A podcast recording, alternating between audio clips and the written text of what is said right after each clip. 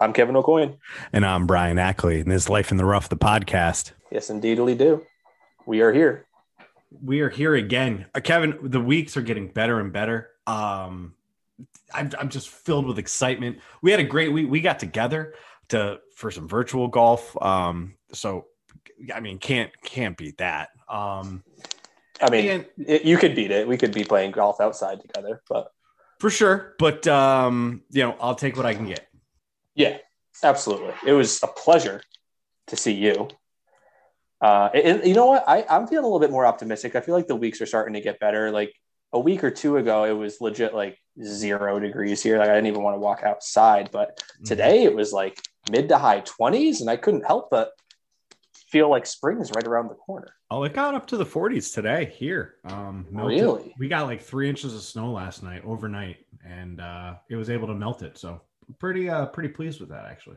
Wow. Yeah. That sounds nice. I mean, I, I didn't like feel the need to have to, and maybe, maybe it's more like two and a half inches, two inches, but I, it wasn't enough where I'm going to go snow blow it. And we don't, aren't really going anywhere. Um, obviously right now. So I was like, I'll let that. I looked at the weather on my phone real quick. I was like, nope, she's going to warm up. She's going to melt.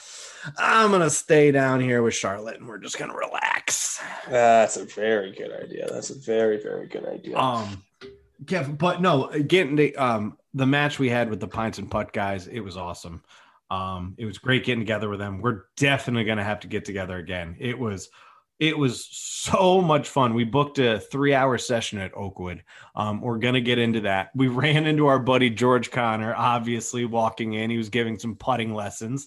Um, it, I, yeah, of course. Uh, it just, it's just great to see.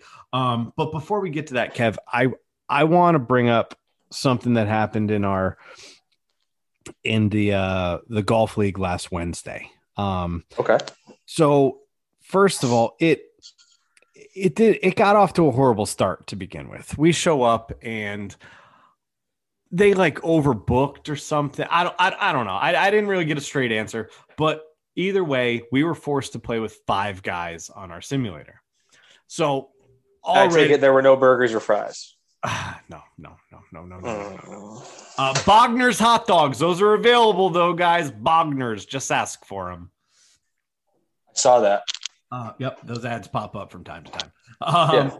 But so before we even get started, I was like, all right, great. So add 20% to my round right off the bat. Um, it's going to be a much longer night. Great. Um, wife and newborn at home. I'm so happy. So well, wait, wait. Before we like, how do you overbook? It's like the same guys the on the same I, night every. No, I really don't. Week. How do you I, overbook? I don't know what the real reason was. Uh, the group next to us only had four people, so I, I, I, I just don't know. Um, John was on the on the bay next to me, and he was like, "Well, you guys are already started." I was like, "Well, you'll be done long before us. Don't you worry." Um, yeah, seriously. We played the Myrtle Beach tour which when they told us about it at first, I was like, wait a minute, I played here, uh, but it wasn't. I played the World Tour golf links at Myrtle Beach. This, oh yeah, they had like a hole from all different courses. Yeah, yeah, that place was awesome. Um, yeah. But no, so we played the Myrtle Beach tour, and I, I mean, I shot okay. I shot um, six over. Um, I had a birdie and had a double bogey on the first hole. So you know, I felt pretty decent about my round. And I only had, I only scrambled once, which is, which is really good for me. Typically, um, I'm at like three or four scrambles around. Um, I only hit three greens, but um, no, I, I, I played well. So here's wait, the, I'm sorry. Yeah. I don't mean to cut you off here. What constitutes a scramble? Um, I think you find yourself in like the rough, then a bunker, then like like really working for it. Oh, it's, it's like you miss the fairway and you miss the green kind of thing, yeah. maybe. Yeah. Okay. Or um, I should probably know this before starting to talk about. It. Or it could also be you're in a hazard of some sort. Interesting. Okay. I just thought I, was it how many how many greens did you say you hit? I only hit three greens. Yeah, I was gonna say, like, how are you only scrambling once if you only hit three greens? I was a little confused, but that yeah. now it makes sense. Yeah, and I had 17 putts, so it's not like I was I wasn't really killing the game at any at any point. But uh, what I wanted to bring up is that someone in our group, um, th- this person shot seven over. Um, I mean, didn't beat me. I shot six over, but if we were playing against each other, I don't know. Handicaps may be different. I don't know if we are playing against each other. There are five fucking people. There are four other people besides me playing on the simulator. And that was my next point I wanted to bring up. Like, we're playing against someone. How on earth, it like, where's the person he's playing? Like, I, I does it doesn't matter. I I digress. Well, were any of the other four like one of the boys, or were these just four random dudes that you were on the simulator with too? I was playing with Mike Price. Mike Price was on okay. the simulator, so he got the the frustration that I had originally, but he doesn't give a shit. I mean, he yeah. like truly he doesn't care. Um, right. But it was good that he was there because it was someone for me to you know voice my frustrations to. Um, sure. So uh, the round gets started, and we're on the first hole. Um, and this kid, uh, he, he's gonna remain nameless because he's just gonna remain, remain nameless. So this kid, a man has no a, name. A man has no name. Um, did see Karen though two weeks ago when I was at virtual golf on the weekend. Karen from last year's virtual league mentioned on oh. episodes probably uh, 15 to uh, 20. Oh yeah, oh yeah, saw her. Didn't say hi, but it's okay. Moving on. Anyways, this kid first tee box uh, hits one and it goes into the left rough and he runs over to the screen and he like hits a button and it like gives all of this crazy data. It's in decimal points. It like I'm li- I have no idea what I'm looking at. And he just says, "See, um under point eight um it, it didn't read. Boom, give himself a mulligan." And I just like look around and I'm like, "What the fuck?" And yeah. then he hits his next shot and it goes right in the fucking water.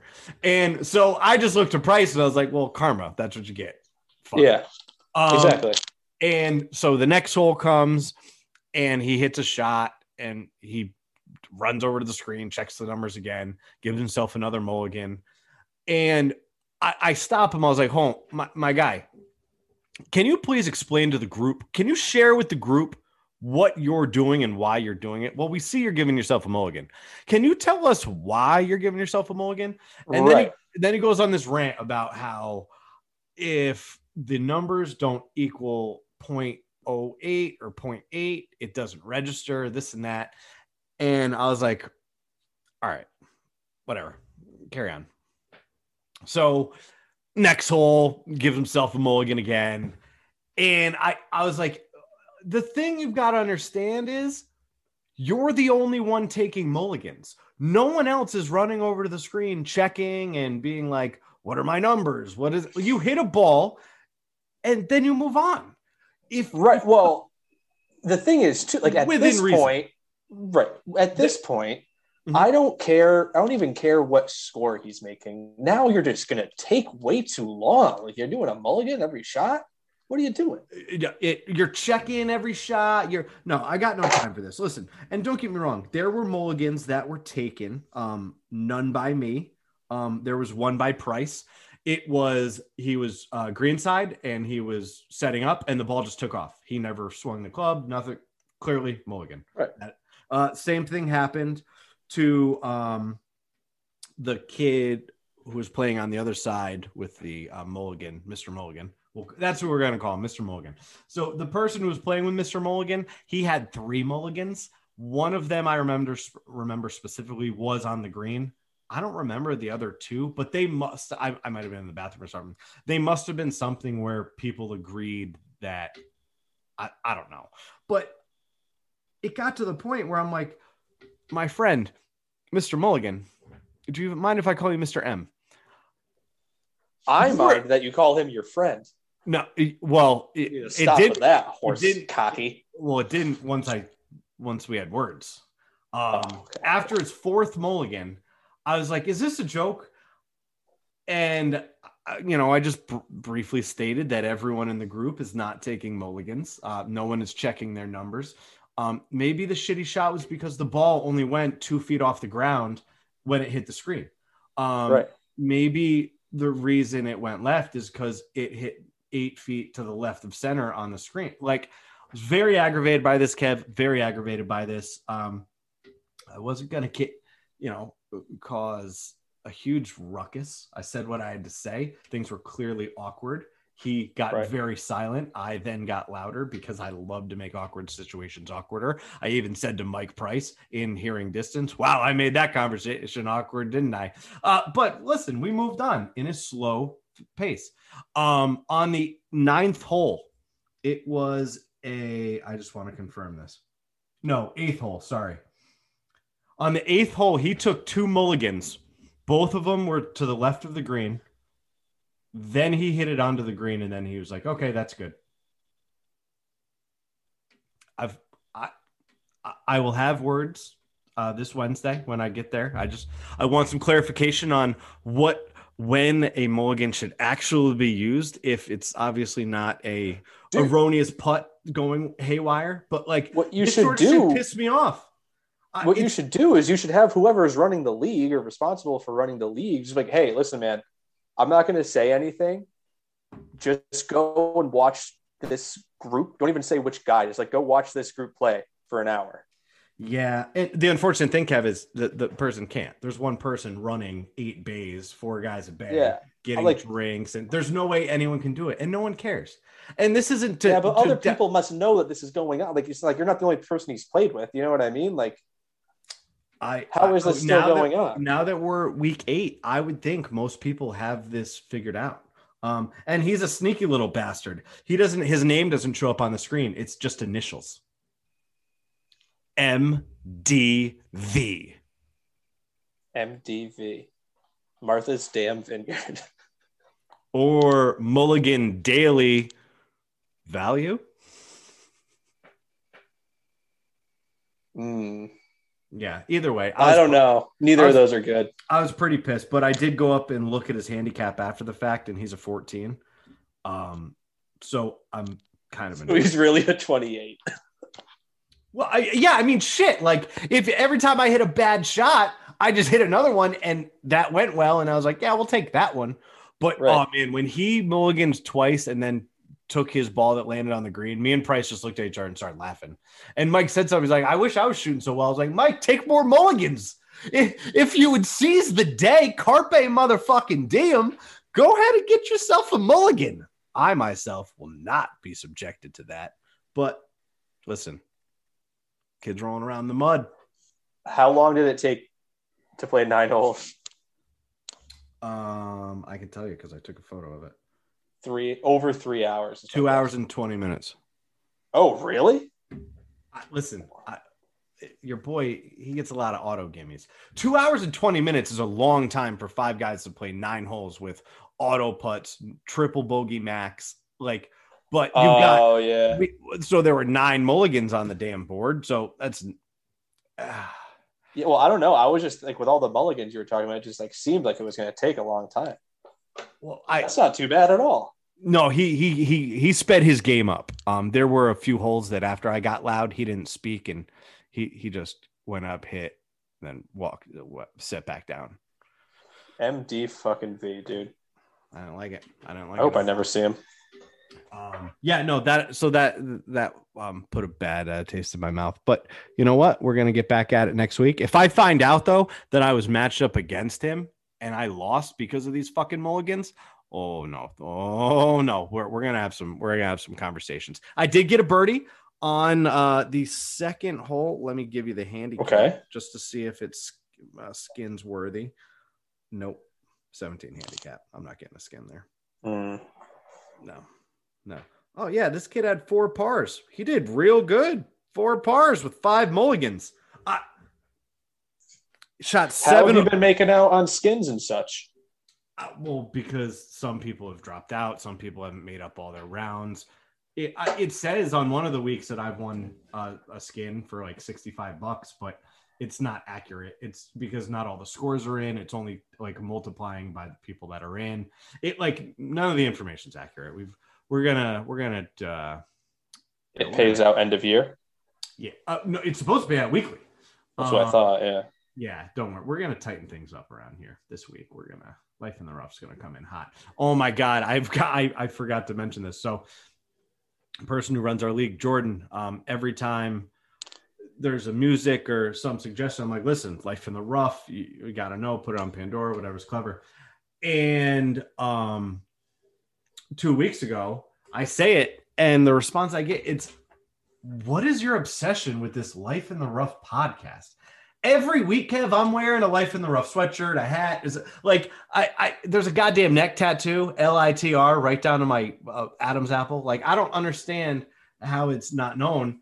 And I say that it is my podcast, and laughter just breaks out everywhere. Uh, like, how the fuck was that not known? I, I'm dropping business. I'm dropping business thought you were cards. a fanboy. I, yeah. I'm dropping business cards at the register. I'm leaving business cards by the by George Connor's putting practice uh, training cards. And listen, guys, I'm out here doing the damn thing, and I'm getting mistaken for like a, a fanboy. Like what? It's called guerrilla marketing. People look it up. God, Jesus, jeez, you even on a headset. That's a hilarious story, though. That they oh. thought you were just like fanboying out over the podcast. Like, hey, have you guys yeah. ever heard of Barstool? You should check out their website. yeah, put it on the radio. Oh my god. Um, yeah, no. So yeah. that was that. My uh, virtual experience was a bit ridiculous. So we'll see what's to come uh, this coming week. But um, all right. Well, I mean, at least your other virtual golf experience was far better. It was good. It was good. We uh, we went to uh, we traveled over to TPC Sawgrass. Um, Kevin uh, made the trip, and we played the uh, the Pints and Putts guys. Um, Justin and Burke. It was it was awesome time. I mean, these guys they, they have the full production setup. I'm talking camera, multiple cameras, multiple microphones, lighting, they were carrying everything like they had stuff that they carried in like when we got there and then like i felt like justin just kept walking away and coming back with more and i was like what the like the whole time leading up to it we're like we know they're going to be recording some stuff like i'm kind of curious to see what sort of stuff they have and they had like I, like i thought the today show was going to be coming in it was crazy the equipment they had yeah, I felt bad because they were just like, "Oh, go ahead, you know, we're just going to take a little time to set up. You just you guys hit a couple at the range. Kevin and I hit like 25 fucking balls each. These guys yeah. are breaking the computer screen trying to override so they can screen re- screen record from the monitors inside. Their firewall kicked in. They're like, "Nah, you can't do this. The whole system shuts down." We have oh to my god! Call the person running the front desk, have them restart the system. Oh my!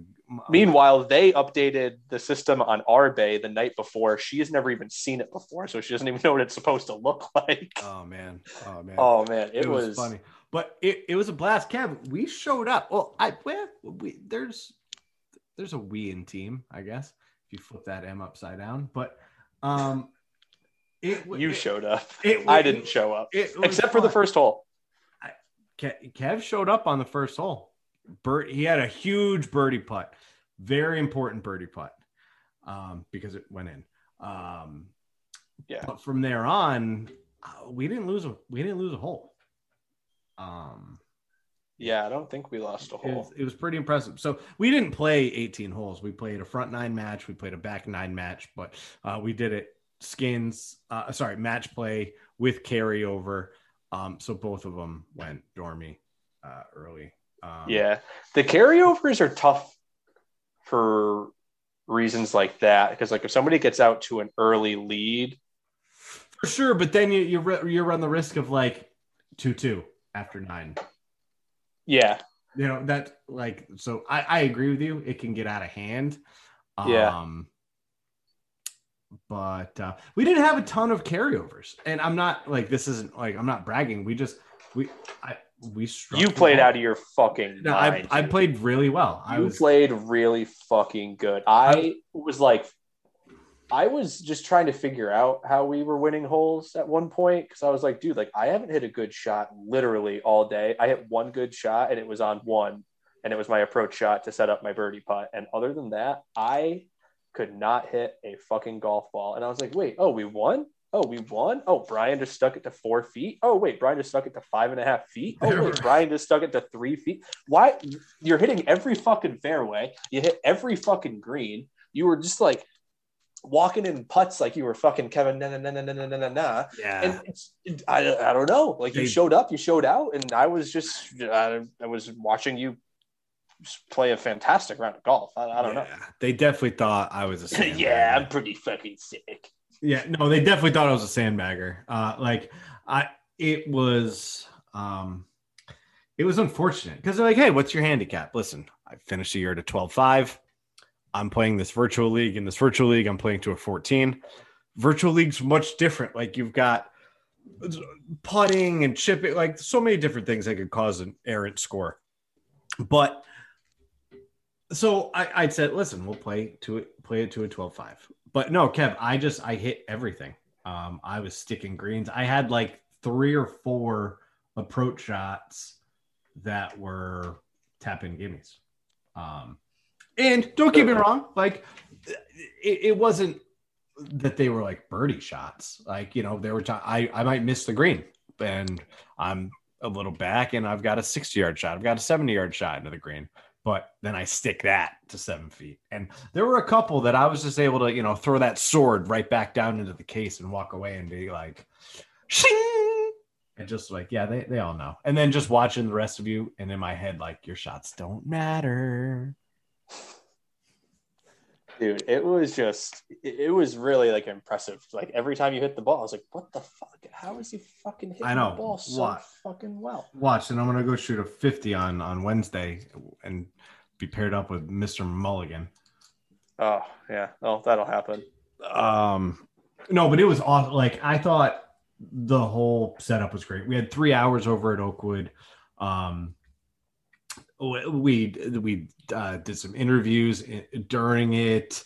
Um, it and we finished it off with a closest to the pin and some some games. Uh, closest to the pin was fun, and then we ended with th- there was this huge dartboard set up, and I don't remember what was it like an 80, 90 yard shot, Kev, or something like that Yeah. hundred yard shot, and we were just we were playing cricket essentially.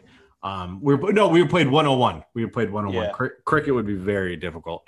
Um, but it, dude, it was fun overall. We're definitely going to get back out with there with them uh, when the snow thaws. But at the same time, they'd be the people that would be down for some snow golf, Kev. You know, um, it. I, I definitely yeah. think we could make something like that happen. Dude, they I feel like when we first met them last year, didn't they have something posted? I don't know if it was on YouTube or Instagram about them. Like they went out and played snow golf, I think. They did it at some point last year. I don't remember at what point, or it might have been previous. But yeah, no, I definitely saw it on their on their profile. What I would be curious is like, how do you pull that off? Like, I I mean, clearly you're trespassing. Um, I mean, I don't even care to know. I don't think I would even want to do that. I wonder if it was even a golf course or it was just like a field somewhere. Like, how the It fuck would you like know if there was? Course. no, I agree. But if there's just snow on the ground everywhere, like, how the fuck and how the fuck would you find your ball? Like, I, No, oh, I I agree. I will say I wouldn't be worried about getting onto the court. Like my the town of Colony golf course, they they keep it open all year for people to like walk and stuff on. So like you can just go in there. Oh, It's not like there's it's not like there's a big fence around golf courses. You know what I mean? In the wintertime, people just like I used to go sledding at the Well, golf course in South I- Windsor when I was I'm a just kid. saying they're privately owned, therefore it's technically private property. Well, unless it's a municipal course Right again, Kevin. Right Or- again. or a public course. No, a public course can be privately owned. Blackledge is privately No, it- owned. It's a public course. Well, yeah, but town of Colony is a public course and it's owned by the town, so it's a public course. It's a and that's a municipal course. There's no a, a public course is just open to the public. A private course, right. It's open to the public. It's open for the public. Jesus Christ, we're talking in circles here. Um, we've got Around and around we go. um, we've also got fantasy golf coming up. Kev, we've got the draft coming up next Yeah, week. yeah, yeah, yeah. We can't talk about fantasy golf. I can't lead you onto my strategies. I don't need to know your strategy. I'm already screen. I've already mirrored your screen, and during the draft, I'll be looking at what you're looking at. So, I Well, joke's have- on you because I knew you mirrored my screen. Well, So now I'm just going to self sabotage. all right. Well, we've got 15 guys in the league. We're gonna go 28 weeks. There's gonna be a shit ton of payouts. Um, I'm also in a golf survivor league. Um, goes 29, 30 weeks. Uh, first week I picked Scottie Scheffler. Um, he made the cut, didn't play out like he like I want him to, but he still brought home like 60, 70,000 bucks. So that helps for my overall standings this week. This week, I'm taking Sam Burns. I was going back and forth. I love between, Sam Burns this week. Yes, I was going back and forth between Burns and Zalatoris, but I, oh, I, just, I also love Zalatoris yeah, this week. Dude, a little bit I, more than Burns. Well, I took them both top uh, top twenty. I had Zalatoris as a top ten bet last week, and I still think he's just a perfect top ten bet. I just things could get wonky, so listen, I, will just sprinkle a little bit more on top twenty finishes. So the tournament starts Wednesday. The tournament will have already started by the time this airs. So I am sorry if you're not getting the picks, um, but you can bet after day one um, if you hear this early Thursday morning. Absolutely. I forgot it starts tomorrow. That's fantastic. Well, they don't they don't want to compete with uh, the AFC and NFC. No, you simply oh speaking of, did you watch football this past weekend? My great, fucking great head was spinning. I like couldn't fall asleep on Sunday night. I, I felt like I couldn't pick a game to save my life besides Niners. I I had, I had Niners win the NFC earlier this year and that ticket is looking very nice right now. Because uh, I mean, now I could just hedge it with the Rams, but they've already beat the Rams twice this year, so I don't even know. I, I mean, I will hedge to make guaranteed money, but um, yeah, having the Niners win the NFC earlier in the season before they're even in the playoffs was because they locked it up week 18, but no, that was nice. And I was very confident they were going to beat the Packers. Granted, if it was clean weather, who knows what would have happened. Um, but I, yeah. I, think that goes both ways. You know, Deebo Samuel could have had 150 all purpose yards and two touchdowns if it wasn't below freezing temperatures. But uh, no, I thought all the games were great. I think Kansas City's probably going to work uh, the Bengals pretty good. And it was mm, I'm high on the Bengals this year. That's fine. Uh, that is fine. I think it's probably going to be a, a Chiefs uh, Chiefs Niners Super Bowl, but um, we'll see. We'll see what it is. I swear to God, if it's a Bengals Rams Super Bowl, well, you're gonna have the, like the lowest ratings in Super Bowl history. It's in yeah. LA this year. I know. Uh, there's like some crazy shit going on about people like some, some, people are telling like not to sell their tickets or something. Have you been seeing this I for the Super Bowl? But it, was something wild. weird about like only LA people can go into the state. I don't know. I, I, I will edit this out because I don't know enough about it to talk about it. Well, it's it, it's interesting that for two years in a row there is a chance for a team to play at home in the Super Bowl. Yeah. Um, the, talk about an advantage. I guess not really in the Super Bowl. Not, like anybody's there. Well, it's not for the Rams, um, you, for sure. Uh, anyone is there, but season ticket holders do get first chance at tickets. So if, uh, say, the Green Bay Packers had the Super Bowl in Lambeau, um, which they would never have it there because of the temperature, they would just never do it. Um, Miami Dolphin, well, they don't have a fan base. Um, you get what I'm trying to say. If there they was, wouldn't be in the Super Bowl. yeah, the Arizona Cardinals, boom, perfect example. If the Arizona Cardinals were in the Super Bowl, they would definitely have a home field advantage. Their fans would be able to purchase tickets it before the public season ticket holders have the opportunity to be purchasing playoff and i'm i believe super bowl. I'm sure someone's going to text me and tell say i'm wrong because i'm just so confident but i'm pretty sure that's accurate. Um but you're right eh, you're competing with just everyone that wants a, a, a ticket at that point. But they wouldn't necessarily be rooting for that specific team. They could just be an nfl fan. I don't know if i'd want to go to the super bowl I don't know either. Like I really enjoy hanging out with my friends, sitting on the couch, not waiting in line to take a piss, um, and hammering my like... bets without messing with the signal inside the stadium. I can't get a signal. It's not refreshing. I feel like the thing, like the most fun thing about attending the Super Bowl happens outside of the Super Bowl, as in telling people leading up to it that you're going to the Super Bowl, and then afterwards telling people how you went to the Super Bowl but actually being there like for the game like like you said i'd rather be on my couch at a super bowl party eating some wings mm, you know like mm. I, would rather be doing something like that. I agree. I, I think a super bowl is probably like a, a bit much. It's like going to a production. Yeah even i, I i'm good for and this is pre-covid i'm good for one like nfl game a year. Like it's enough. You, you spend fucking 12 hours at the goddamn stadium, you know, four hours before kickoff, four hours in the game, a couple hours afterwards, waiting for parking to die down. You're, you're tailgating again. Like it just, I've only been to one NFL oh. game in my life. Oh, and like those are rookie numbers. Oh yeah, but like there's some like I don't know. All the games are on Sunday. Wouldn't you rather sit at home and watch all of them? See, I, I and I completely agree with you. But let's rewind ten years ago. That argument can't be made. Like red zone, and I, I may be inaccurate. Yeah, but we don't red live ten started. years ago, Brian. We live now. Yeah, no, I hear you. But like the people that became like those season ticket holders that yeah, oh, I see go, like yeah. they've been going forever because if you didn't live in that market, you're not seeing it on TV. It like yeah, and also it's something like if you live local, more like more so local, like where you would go to like a Giants game, takes you what two hours to get there. Yeah, at least two and a half. Yeah, like it's one thing if you live 20 minutes from the stadium, but when you live a couple hours, that's a long ass day, you know. For sure. Yep. But um, I digress. No, it's all good. We've got some uh, good stuff coming up in this episode yeah, we're going to cut to an interview with a very good friend of mine, Matt DaCosta. Uh, Matt works at Coinbase, and he is going to talk to us about a new project um, that kind of ties in the crypto world to the golf world. So we are going to cut to that right now.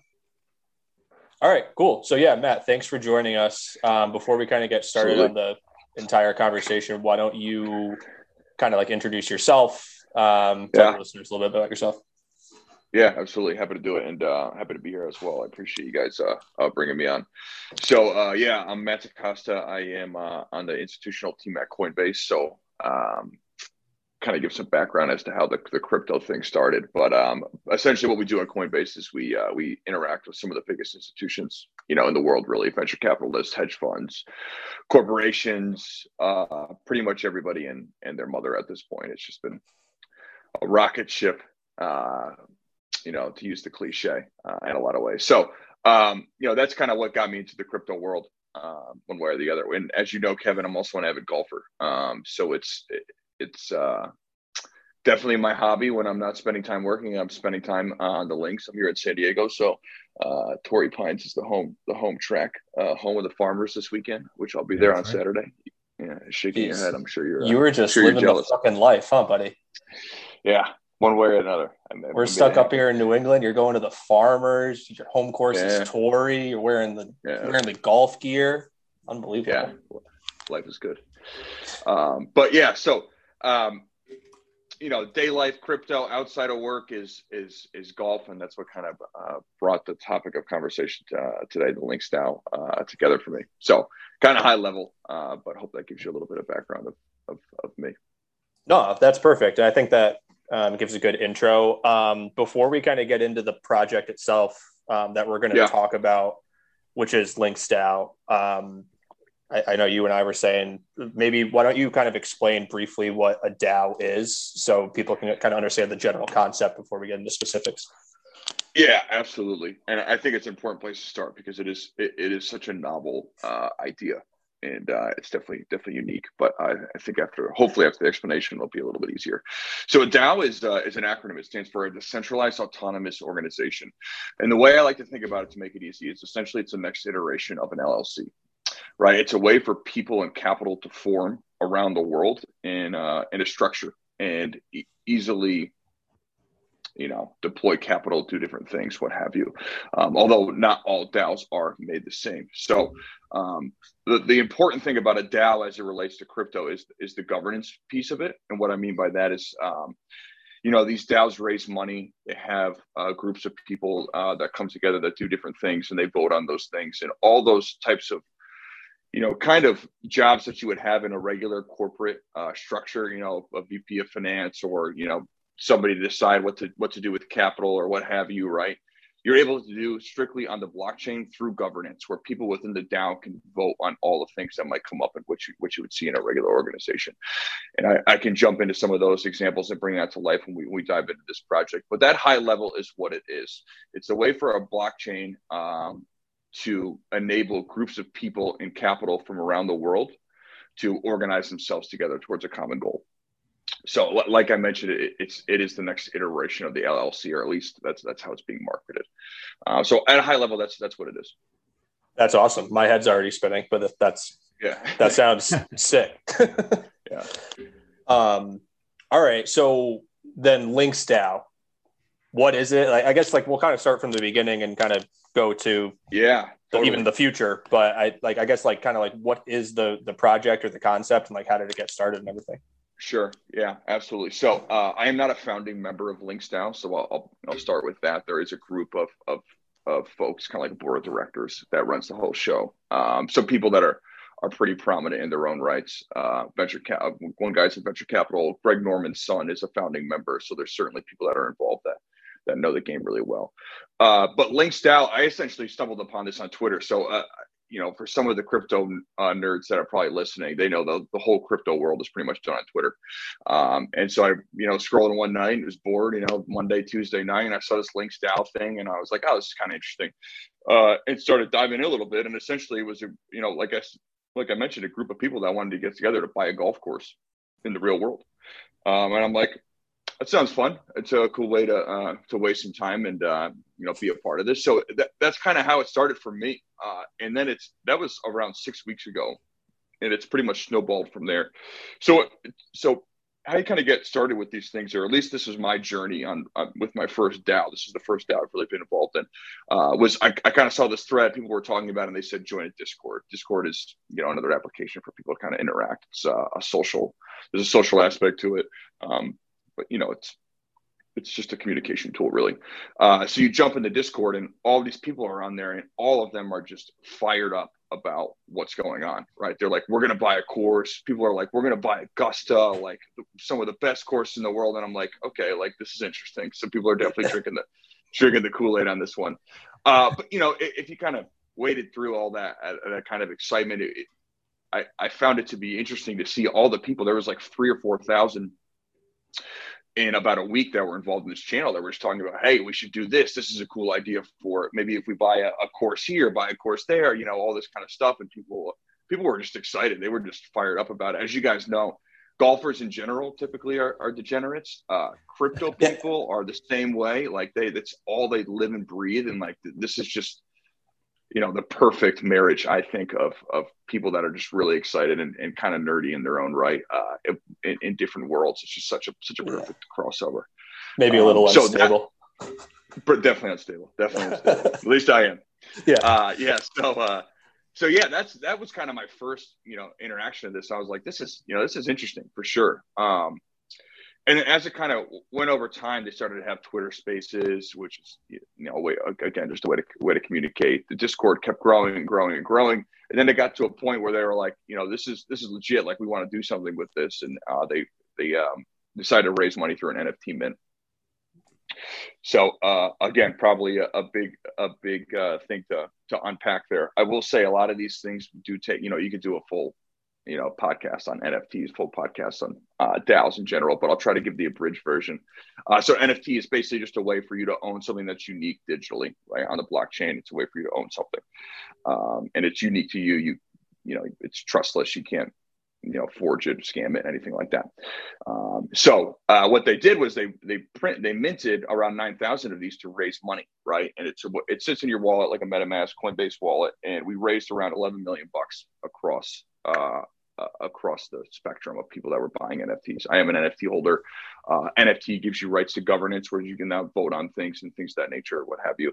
Um, but that was a way for us to raise money. So now there's a, a treasury, there's a wallet, which with 11 million dollars in it, which is obviously a, a lot of money. And this is where it's going to start to kind of come together for for folks with the DAO piece of it. Um, but there's there's governance that needs to happen around that um, and what we're going to do with you know buying the course, what have you. So with the treasury, right, there's 11 million dollars. How are we going to spend that money? Who's going to decide on that, right? And so now you start to see how these questions might come up, and we're going to have to vote on this because everybody's kind of involved in it now. We all have skin in the game. The people that are buying the NFT. Um, so it, that's just one thing that we're focused on now. Uh, right now, another thing that's happening too is we're partnering with a lot of interesting people. Um, so Steph Curry is an NFT holder, right? So he holds the NFT. He's got governance rights within the uh, within the DAO. Um, his brother Seth as well. Jake Owen is a country music artist. He's now involved. Um, so there's you know some big name folks that are that are coming into the space. Uh, but then uh, we're also doing like re- got. Yeah, sorry, not to cut you off there. Just a quick question. Um, this might be yeah. kind of an ignorant question. Are all mm-hmm. of these NFTs created equal? Like, does every single person that own one have the own amount of skin in the game, or are some more valuable than others? Like, how does that work as it relates to the organization? That is a great question. So there are uh, tiers uh, okay. to membership. There's two: global and leisure. Global basically has four times the right rights as a leisure would. Um, also, as it relates to like voting power, kind of. That's correct. Okay. Yeah, that's correct. And you can own. You know, there was nine thousand, I think, three thousand global and six thousand leisure. You could buy theoretically all of them right if you had the money um, to do so. Um, there, there's not a there's there's not a huge there might be a cap at some point but you could have bought three four five ten of them and had 40 40 votes compared to just buying one that had four or a leisure one that just had one right? So you can kind of okay. you can see how some people might have, have more skin in the game than others. Uh, sure. and the founding members i believe have uh, you know they held aside some NFTs for themselves because you know they're they're obviously doing more work than the rest of us. I'm kind of a, like an arm's length away, like a casual observer to this whole thing. Um, but they're you know they're making partnerships happen and that kind of stuff. So uh, there are different levels of of NFT and, and, and rights in that sense. It's a great question. Okay, awesome. So where does I, I guess like where would you say it stands now? Like, what stage of the process would you say you're in? Like, obviously, there's all these people invested, but like, what's happening behind the scenes yeah. right now? Or, I, I, mean, how much? I guess how much do you know? I suppose. Yeah, so they, they aren't really transparent about it, which is interesting. Um, you you they are or aren't? They are. Yes. Oh, okay. They are transparent, clear, clear, very upfront. You kind of owe it yeah. to the people when people are involved like this. You, you just kind of have to, which which is cool in its own right. I think the cool thing about crypto and Web3 as their marketing is everyone's kind of like we're all in this together. Uh, we're like a share a CEO to a shareholder, uh, you know, that owns a couple shares of Apple. Like Tim Cook's not calling you to tell you what's going on, right? Where these right. guys are like, hey, this is what we're thinking, right? You know, we want you to we want you to have a say in this, and that's kind of like uh, that's kind of the the style of crypto and Web3, which is cool in its own right. Uh, so they are transparent. So to answer your question, um, where are we now? Right now, it's it's it is super early on. I mean, we're six weeks into this thing, and there's always just, there's already been articles written about us, podcasts, um, partnerships happening. So what? So the interesting thing about our DAO versus maybe other DAOs is it kind of bridges the physical world and the digital world, uh, sure. where not all DAOs do. Um, so ours gives you your NFT, your digital NFT gives you rights to uh, discounts at major golf brands. Right, we're actually voting on one in a couple hours, uh, which I believe is going to be some, some you know, a brand that everybody would know in the golf space. But right now we have one with Five Iron Golf, which I had never heard of actually. But it's it's basically a simulator in a lot of the Northeast, like Philadelphia, New York, things like that. And if you have the NFT, which is digital, it's digitally native, and you bring that in and say, "Hey, I'm, a, I'm an NFT holder of Links DAO, and you know what's going on." Five Iron will give you 20 percent off of anything you do there, right? So we're now bridging that gap between the digital and the phys- physical world. Uh, you know, and to bring that to the next iteration, the real goal of this is to actually buy a physical golf course somewhere in the world and we can get on that. We can get to that later on, but um, that's very unique, I think, to this DAO. Not all DAOs are like that. A lot of them are completely digitally native um, and are all online in, in, in that sense. Yeah, so, dude. The uh, crazy thing to me, I mean, so far, I'm sure it's only going to get crazier. It's like the timeline of all this happening. Yeah. Six weeks, you said, is when this kicked off, essentially. Yeah, yeah yeah. That's just and, and now there's 11 million in an account. Like you can't just start up a regular business like that. Like it's yeah, i think it speaks to the, exactly. the power of like what what daos can be kind of like looking towards the future probably. Uh, you you're seeing it the right way right? That's the way to look at it. Because uh you know this might be one little project. Like there's plenty of people that own golf courses and things like that and there's plenty of plenty of that already happening. But at what point are people you know forming DAOs with a hundred million bucks or a billion dollars or a couple billion dollars, and then starting to move at that speed, doing whatever you know, whatever they they might want. Right, this could really change how people form capital forms. This goes back to my original point. Right, this is very different. To give you another example, the the first thing that really put the DAOs on the map, at least uh, broadly speaking, uh, was called the Constitution DAO which essentially was a bunch of people online that went to buy a version, a bid on a version of the Constitution. Apparently, there's eight versions of the Constitution out there, or nine, which I had no idea. Eight copies of it, rather. Um, and they put together and they raised like $50 million in like three weeks and went to bid on this thing and were outbid by a, a pretty pretty prominent hedge fund billionaire by by a dollar because of the way that it was set up. But I think the learning from that is wow, these yeah, these people are legit. They can move very quickly, and it you know it's it's kind of like the old saying, like you know you could get rich by asking one every person in the world for one dollar, you'd have a lot of money. That's pretty much what it is. It's like you know five thousand people each throw hundred bucks in, you got a lot of money all of a sudden. 50,000, 500,000, whatever it is. So uh, I, I think you're right on the right on the money with how important this DAO thing is, and it's kind of outside of golf, but it, it's an interesting trend. And I think this year you'll see a lot of a lot of development of people organizing that way for legitimate purposes. Maybe it is starting a company uh, or or whatever uh, that might be. But I think it's I think it's probably the most important thing I've learned being a part of one. Yeah, now, is it? Sorry, go ahead, Brian. Well, I was just uh, curious because this, I mean, this opened and closed so quickly. Um, right. Yeah. They it started in early January, right after New Year's, and they sold those nine thousand memberships between the two tiers. You know, pretty fucking yep. quick. Um, yeah. Do you know if there is any plan of doing a second round of NFT sales to you know get additional memberships available?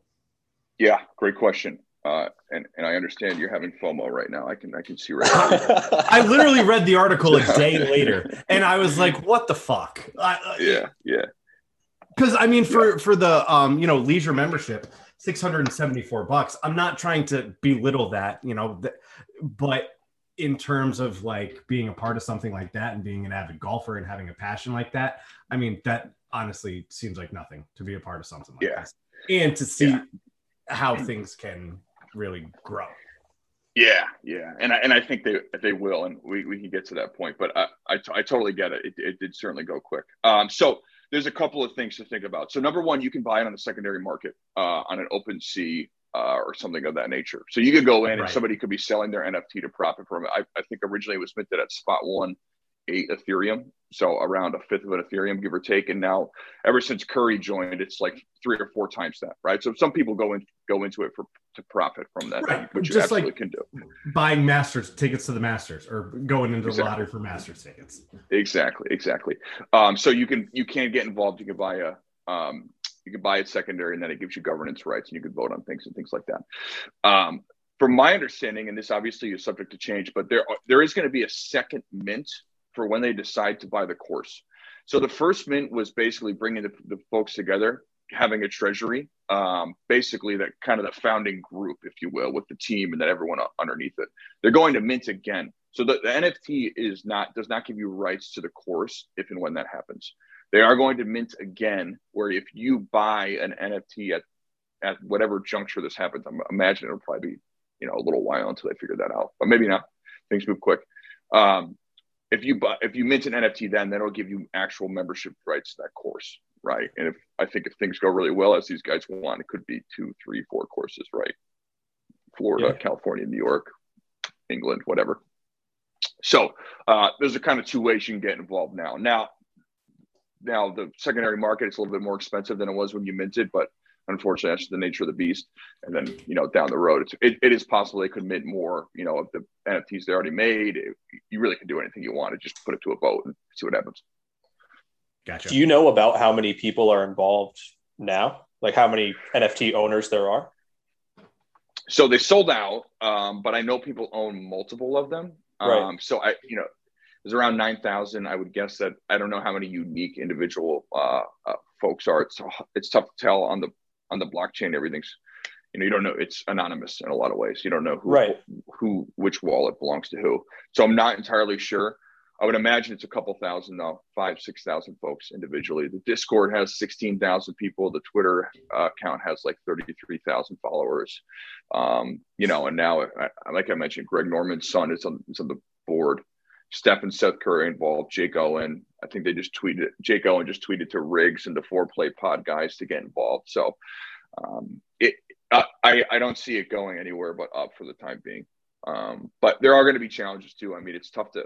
And I wrote an article about this. This is what kind of uh, brought this um, this conversation to be. But um, you know, it, it, it's tough to. It's like herding cats, six, eight, nine thousand golfers who all want to do cool stuff with the course in their part of the world and all that kind of stuff. So I think having some direction uh, to be able to execute on some of the things will will be challenging. But um, you know, so far so good. Yeah, absolutely. And I thought what you said was interesting about it potentially being like a few courses. When you think about just mm. like the sheer scale of the like the amount of people that are involved, I yeah. mean, like five thousand to six thousand people. That's a lot of people to be a member at a golf course. Granted, not everybody lives in town, kind of thing. But I think sure. like, it's it's kind of a cool vision to envision it being like a almost like a network of courses, um, like kind of like a, a TPC, yeah. for example, like something like that, where you exactly. just have this network of courses yeah. out there. It's really cool. Yeah, Club Corp is another one where you you if you belong to one, you get uh, reciprocal rights elsewhere. So similar kind of thing. And the other thing too is is it doesn't need to be a, a course, right? Some of the things we talked about, it's like, all right, do we want to buy a course? Do you you go to buy a really nice one, or do you buy an old one and with the bones and redo it? Do you start from scratch like they did at Bandon, right? Yeah. Um, you know, or do you just set up a bunch of cool uh, top golf places in between, right? Maybe you have one main course and you set up a top golf and I don't know, and anywhere in the world. Plug in any city in America, right? There's a bunch of different things you can do. You don't have to. You can take it any way you want, um, and I think that's kind of cool. It's it's all really up to the people involved, and if you have the money, of course. Yeah. Right. Well, I mean, the money. You ha- I mean, Tallwood just sold. What Tallwood go for, Brian? Well, Tallwood and um, oh, what's the other one? Quarry, uh, Quarry, uh, no, yeah. Quarry Ridge. Uh, both of them sold this past year. Quarry Ridge was 1.8, and I believe Tallwood was 1.5 um, respectively. Yeah. So, I mean, and listen, there could be a lot of things um, under the rug yeah. that we don't know about, you know, for why it would sell for sure. that, that price. But when sure. you see, when we saw two courses sell for under $2 million, when both yeah. of these courses were purchased for, you know, upwards of eight, $9 million, um, it, it does make you think what, what it would cost to and I I, I don't want to say like a, a Pebble Beach or an Augusta, but something yeah. um you know just that would be to the level that people would be expecting. You know that country yeah. club lifestyle. Um, you know, and you can yeah. do it anywhere if you have, have the money to put into it. Yeah. Yeah, and that's it's it's really interesting. I mean, I don't know. I've never been to either of those those tracks, but under two million bucks. I mean, that's that's not a ton of money and let's just say we we right. you know you spent all 11 million bucks just to, on one course. You buy a course of one and a half and you rent you renovate it with a clubhouse and all that stuff they're eight nine million bucks. I'm sure it would be a it, it would be a nice golf course um, you know. So if you did raise them enough money i mean theoretically if you got enough people to put 50 100 million bucks in i mean every course does have its price right? What, right. what could you buy?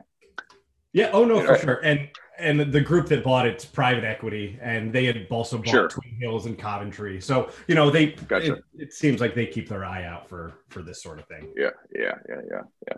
Yeah. So it is. I mean, it's it's definitely interesting. The thing for me is like the, the possibilities are endless, right? Let's you could buy two courses there and renovate it, or buy the top 100 course, or you know buy some pitch and putts and make them more like a experience, right? Where you have mm-hmm bars and you know other things going on, all that kind of stuff. Um, so it, in my mind, the possibilities are endless, um, which is which is the cool the cool thing. The challenge to that, though, like I mentioned, the, the other side of that um, that equation is how do you decide which one to, to focus on and execute on, right? And that's where we're yeah. going to need some uh, some uh, some direction. Yeah. Well, there's such like a, a, disparity of types of golfers too. So like to have the amount of golfers that you have involved, yeah. like so many people love golf for different reasons and there's so many different like, yeah. levels of golfers or like what they like there's guys that pay there's probably some very well off people that play maybe three or four times a year that wanted to get involved and there's probably the guys that are like grinding like mini tour pros or something that play every single day that are trying to get involved yeah. they are they're all going to want to get something different out of it yeah.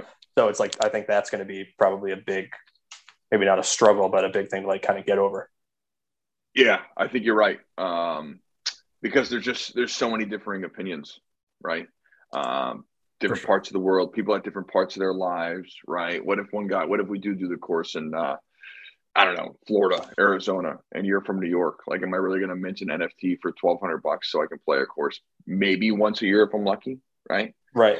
You know, so it, it's all those things that we kind of got to think about. Um, because it, it, I mean, it is tough. That's where the bridge between the physical and the digital world is difficult, right? Most of these DAOs, you could be anywhere in the world and it's all digital. You're all just hopping on a Zoom or a, a Google Meet or whatever, and you can do whatever you have to do, right? Uh, with this, it's a little bit more difficult. Um, yeah. So I think multiple locations is probably the right way to go about it. Um, but I, I also feel like there's something to be said about focusing on one one one place. Maybe it is a course, have that kind of be the the home base.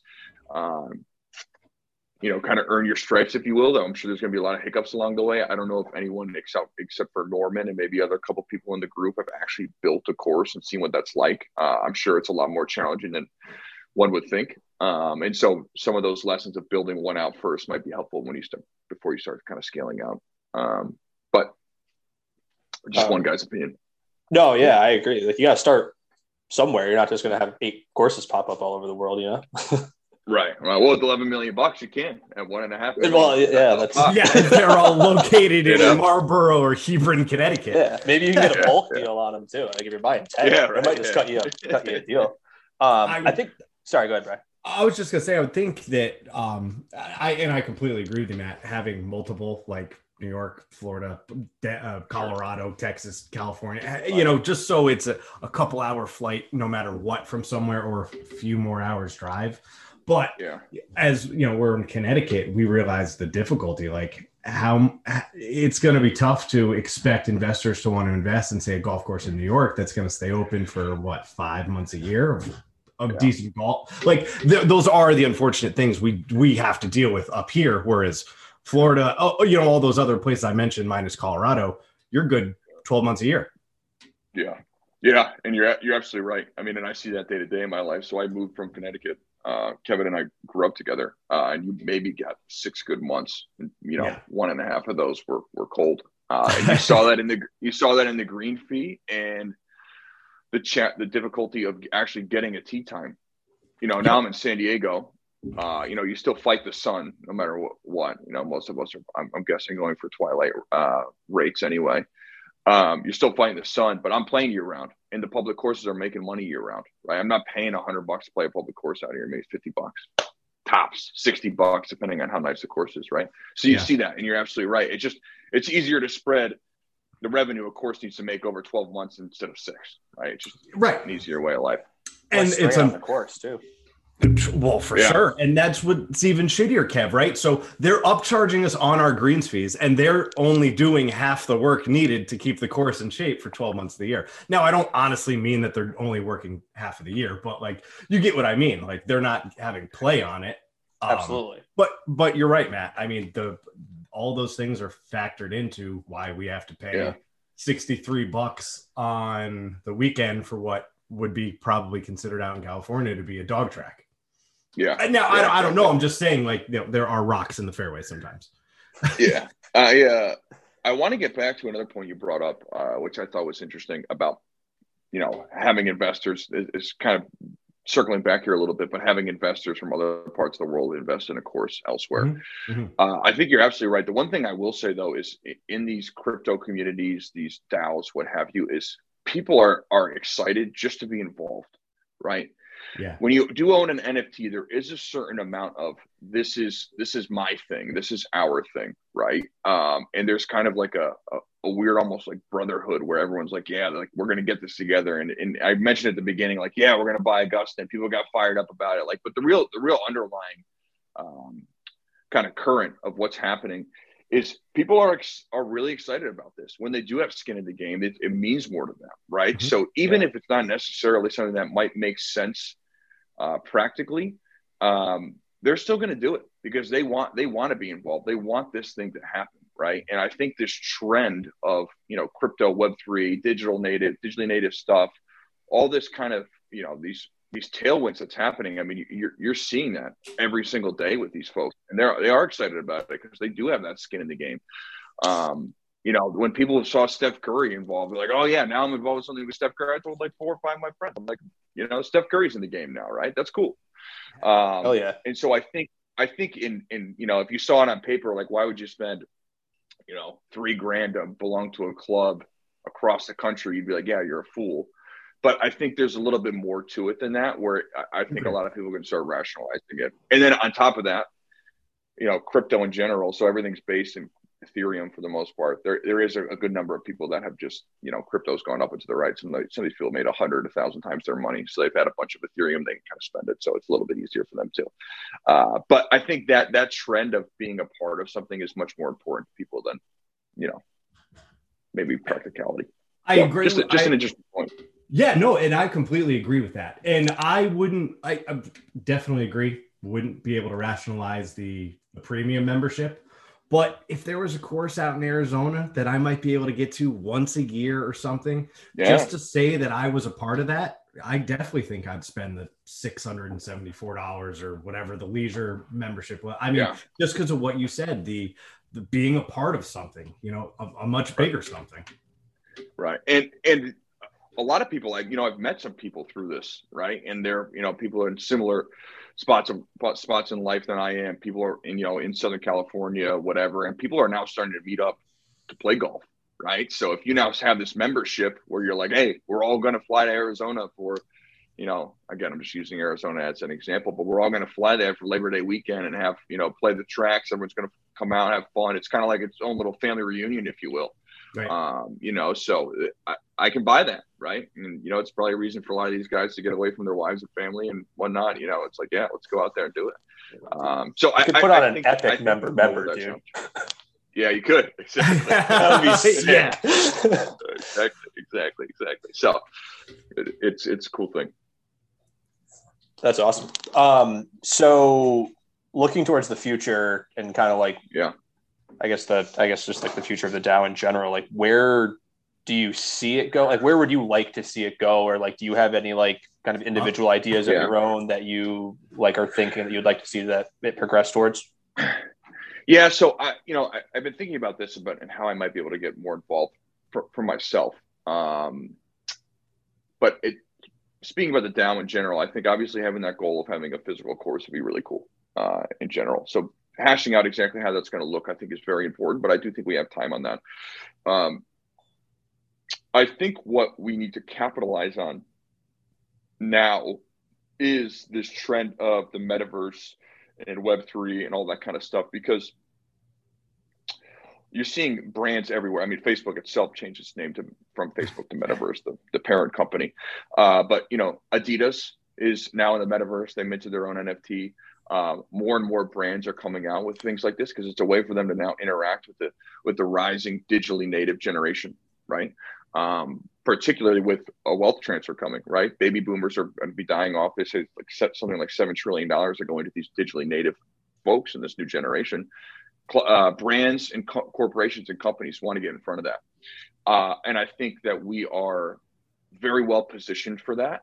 Uh, but I, I, think we need to capitalize that on that. And what I mean by that is partnering with folks in the real world, like a TaylorMade, if we could, or uh, you know somebody on tour, right? Bryson DeChambeau is a, a, kind of a one of the nerdier guys on on tour. He like likes the game and understands crypto and all that. Be a great partner for the for the DAO, um, things like that. So I think that you know over the short to medium term, I think that's a good place to focus because I think the more you're able to show the value of, of some of these brands partnering with something in the digital world, um, the better. And this is just, I think, the beginning of the metaverse and, and the, you know, that the digitally native people, um, you know, getting involved in things like that. So that's where I, th- I think we should focus. Now I'm in a pr- uh, privileged seat in terms of being at Coinbase because I interact with a lot of these folks. So I, I hope one day that I'm able to, you know, uh, bring some of those partnerships um, to life for the DAO. I think that would be pretty cool.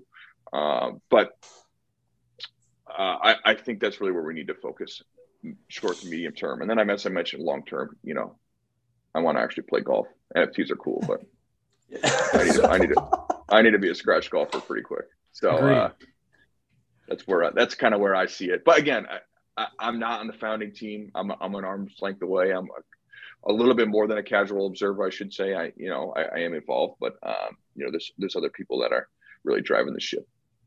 But the cool thing is, like, we have Twitter Spaces. It's basically like a, a, Zoom call. You can raise your hand, say something, and they're always open minded, answer questions, all that kind of stuff. So it's cool to cool to kind of see that happening. Right. So, um, with the 11 million that was raised, and sure, I understand that it was purchased, you know, through crypto. Is it kept in some uh, entity where it can grow say like all right i don't know if i'm making sense by saying this. Like is it in something that by market volatility that 11 million could be worth 22 million by the end of the year? Um so in ours no. Um so what we so when you mint nfts for the most part you're paid in ethereum uh, Ethereum is a volatile asset, uh, yeah. crypto asset. It was like 4,000, 4,500 a couple months ago, and now it's trading around like 2,800, give or take.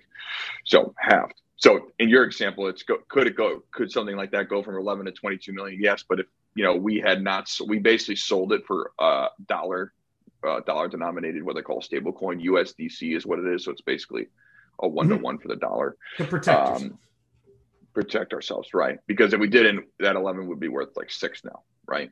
So it cuts mm-hmm. both ways. Um, so we we went into the stable coin route. Now there's ways you could plug that into some of these uh, you know crypto protocols to earn yield and things like that, where we can start generating yield on the treasury uh, on the treasury, uh, which is probably smart. I mean, you get like three four percent base mm-hmm. layer and USDC yield some places, and that's that's pretty good on 11 million bucks. So, you know, right, 400 grand, right? The, yeah, that'll cover the bar tabs or whatever. Um, but I think for each DAO, it's different. I mean, I see some DAOs that are, or hear of some DAOs that are, you know, they're basically going all out, right? They're yield farming, picking up yield, investing in different cryptos, all that kind of stuff. Other ones are more conservative, like ours. So I think it really depends uh, on on who's running the show uh, in a lot of ways. But I mean, that's no different than what you see in a reg- in the regular world, like in a corporation. Mm-hmm. Some are very conservative, and then you got MicroStrategy with uh, Michael Saylor, who's basically put the entire balance sheet in Bitcoin. So it, it, it really depends. Well, and that's why I asked because, like, you see a lot of athletes yeah. now taking their contracts in Bitcoin, and I saw something the other day. Sure. I didn't, I didn't fact check it, but Odell yeah. Beckham, his contract is pennies on the dollar compared to what he signed for, for what Bitcoin was worth at the time to yeah what it's worth now. And I wonder if going forward, people are going to think twice about that as opposed to it'll only go up forever. Uh, you know, I, I wonder if people's mindset's going to change on that. Yeah. So from my standpoint, and I'm, you know, who am I to tell, uh, you know, Odell Beckham or anybody else what to do with their money? But if your liabilities are in dollars, you know, you're paying rent in dollars, your mortgage in dollars, you know, whatever he's doing with his money in dollars, take it in dollars. And if you want to buy Bitcoin, then go buy it. You know, why get, unless somebody's paying you, you know, they're going to give me a million dollars in in uh, in cash, or the other option is let's take a million and a half in Bitcoin. Then it makes probably makes sense to go Bitcoin. But if you're going to get paid the same amount, unless you know it's a marketing scheme, really, in that sense, I would I would take the dollars. I don't think that's the the right play. So, so I know we kind of touched upon this a little bit earlier, but before we um, let you go, why don't you yeah. tell people how like if they want to get involved or even if they can't get yeah. involved or they just want to get more information find out more sure. do some more research i know you mentioned that you you wrote your article and i'll put a link to it um, yeah in our show notes but like how can people get more involved and learn more yeah totally i think uh i think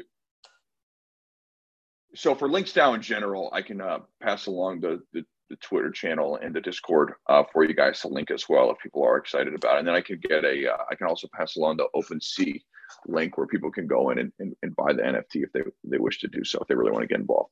Um, so I think just jumping in there and starting to get familiarized with that in general is probably the best way to go about it. Uh, and if you're in the Discord, start reaching out to people. People love to talk about it. People love to chat. They want to get uh, get people involved. Um, start joining the Twitter spaces that they put on um, almost weekly with updates on what's going on with the DAO and things like that. So just get involved, as involved as you can. And then I'm going to be somewhat of an evangelist here for crypto because uh, it's close to my heart, but uh, and my wallet. but I think the thing with crypto that keeps people away is, you know, everything is so unique, and there's, you know, big terms and you know, blockchain and DAOs and all this kind of stuff. And it, it, it, I understand that it could be for most people a little bit uh, uh, overwhelming in a lot of ways. My advice is if you're interested in a, a DAO and in golf and crypto, this is a great place to start. But if you have other interests or just want to learn about crypto in general or DAOs or what have you, just start getting involved. Start talking to people. I message, I DM people on Twitter who you know we had interactions with and have met with them, and uh, it's led to some really interesting conversations um, in, in a lot of different ways. So start getting involved, start asking people things, start you know buy your first Ethereum or your NFT or whatever, right? Uh, however you want to get involved, if you're interested in it, just start doing it. I, I, think that's really the most important thing. The only real way you learn is, is by doing it, in my my opinion. Um, so I think that's that's just one piece of advice I'd leave people is it's a really open community. Uh, if you are interested, you know, reach out. People are people are always happy to talk. That's awesome. Well, um, dude, I'm really glad you were able to come on. This is obviously super interesting. Yeah. I hope we can have you on in yeah, like sure. six to 12 months so you can talk about how much more LinksDAO has blown up. But yeah, awesome. I hope so too. Yeah, for sure. And I appreciate you guys uh, having me on. Um, it's this has been uh, super cool. So uh, thank you both. Uh, Kev, see you soon. Uh, Brian, hopefully you can make it out uh, to one of our golf trips out here too. It'd be uh, great to meet you meet you in person. Brian's Absolutely, supremely man. jealous he's not making it to the PGA Championship. Uh, we'll be there.